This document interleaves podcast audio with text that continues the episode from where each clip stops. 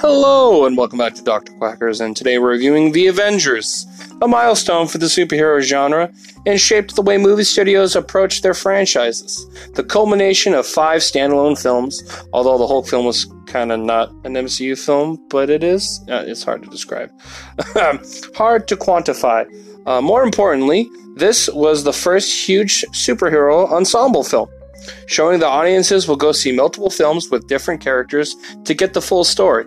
Now, I know there's other big franchises that have multiple uh, movies in their franchise, like Star Wars, Lord of the Rings, Harry Potter, but it, it's different from these films.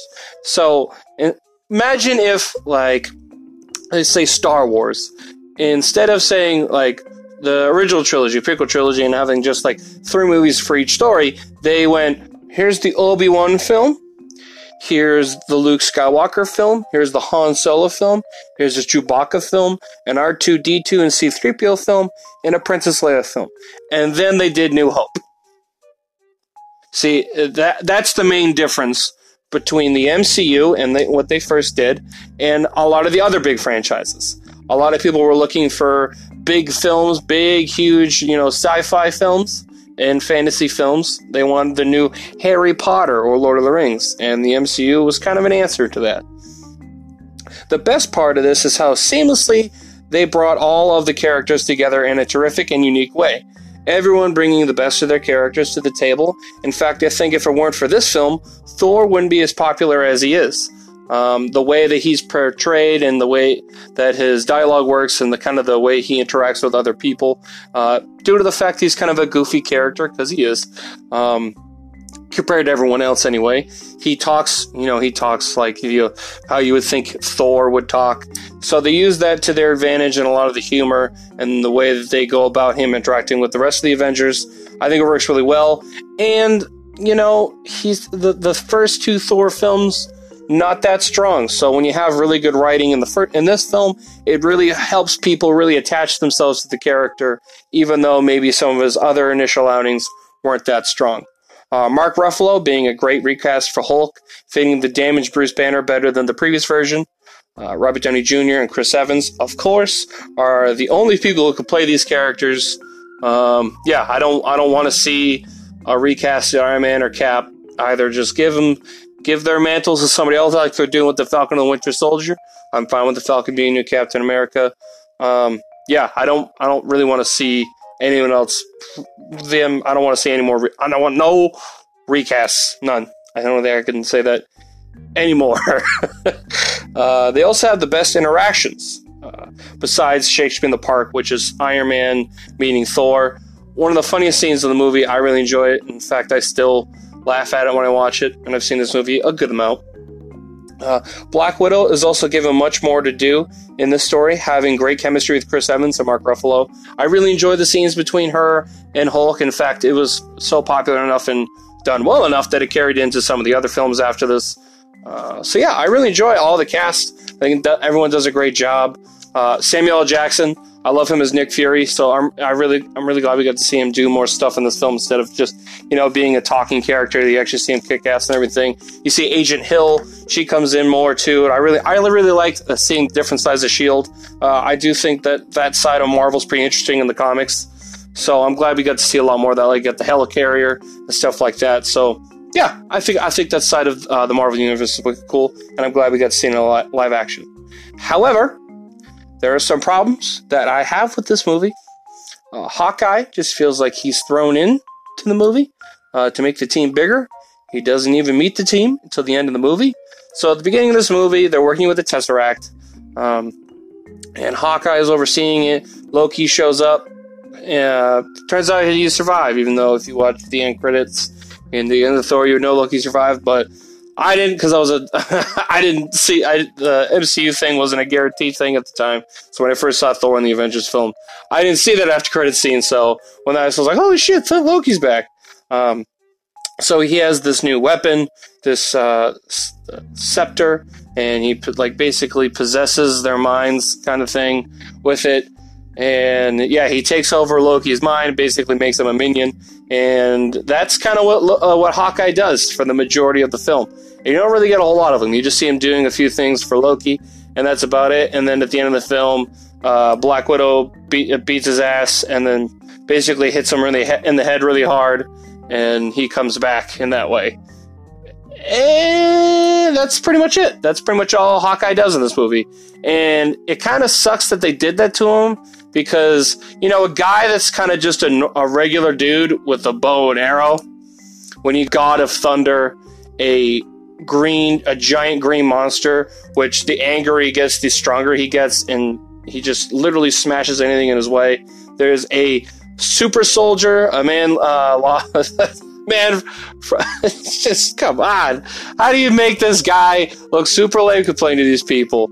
I, I mean, I understand that Black Widow's just a regular person, but, you know, she's the unique one because, I mean, one, she's a woman, and she has that uh, really interesting backstory. She, you know, she has the Russian, all that stuff, and she's like a super spy. So she has more than just, you know, guns and martial arts. She has more interesting characters, and her interactions with the other characters what made her interesting. So I think if you got him to interact with some of the other characters, like maybe a few clips more with Iron Man, or even or even Captain America, would have helped a whole lot more. It's just he just feels kind of like, all right, he's in the movie, we did it. Uh, the ending also has a big sky beam fight.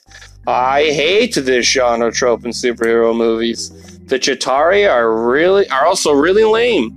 But I hate any sky like I hated it in Man of Steel. I hated it in Suicide Squad. I hated it in this movie. I hate giant sky beams. Just that's what happens. Just a beam in the sky, either destroying the Earth or opening a portal. I fucking hate it. Um, uh, they, yeah, the Chitauri. They are fa- just faceless goons they make them look really cool, which is fine, but they don't really have a physical threat. Like, so something I never really thought about before, but I think this movie would have done better if there was two villains. In the sense that it's a it's a secondary villain, and the main focus is on Loki, but having like a brute villain similar to what they do with like Thanos, and you know, like have different characters being in there. Like if they had, uh, if they brought back like Abomination, like say Loki frees Abomination, like say while he was on the her- helicarrier, like Abomination was locked up there, and you know Abomination Hulk fight. So that way, like when the Chitauri are there with you know Abomination, they're fighting you know him and the Chitauri while Loki's trying to do all this stuff. Because the problem with Loki is that he's a great villain, but almost every Avenger tools on him at one point in the movie. Like everyone kicks his ass at one point. Captain America, Iron Man, uh, Black Widow outsmarts him. Uh, Hulk beats the shit out of him in a pretty funny scene. Thor beats him. We, we saw Thor beat him in the previous film. So having him like come to like blows with Thor is kind of like I already saw this turns out because he beat him in the last movie.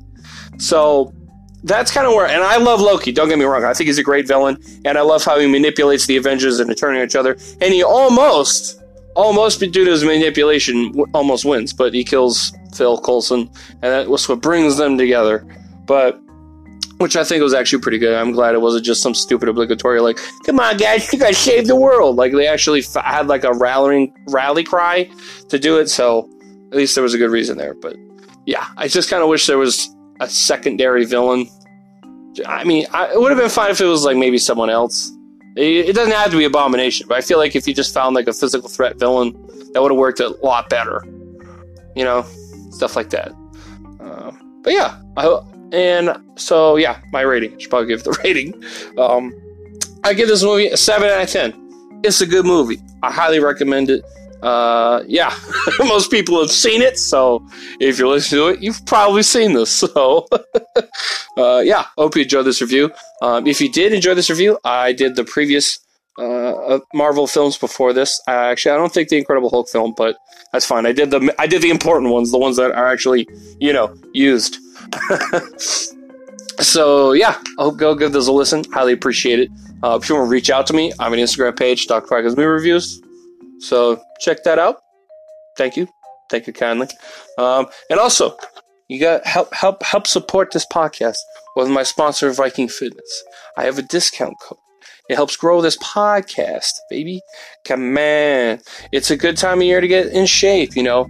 the holiday weight's gonna be packing on soon. So you know maybe if you if you get yourself in some decent shape now, the winter weight won't be too bad. Come on, go give it, go get, go, go to Viking Fitness, do it. Thank you, and stay tuned.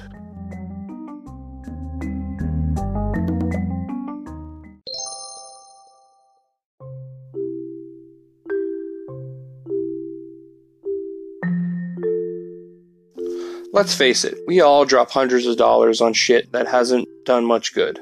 When was the last time you spent just $225 and you actually profoundly changed your life? Answer most likely never.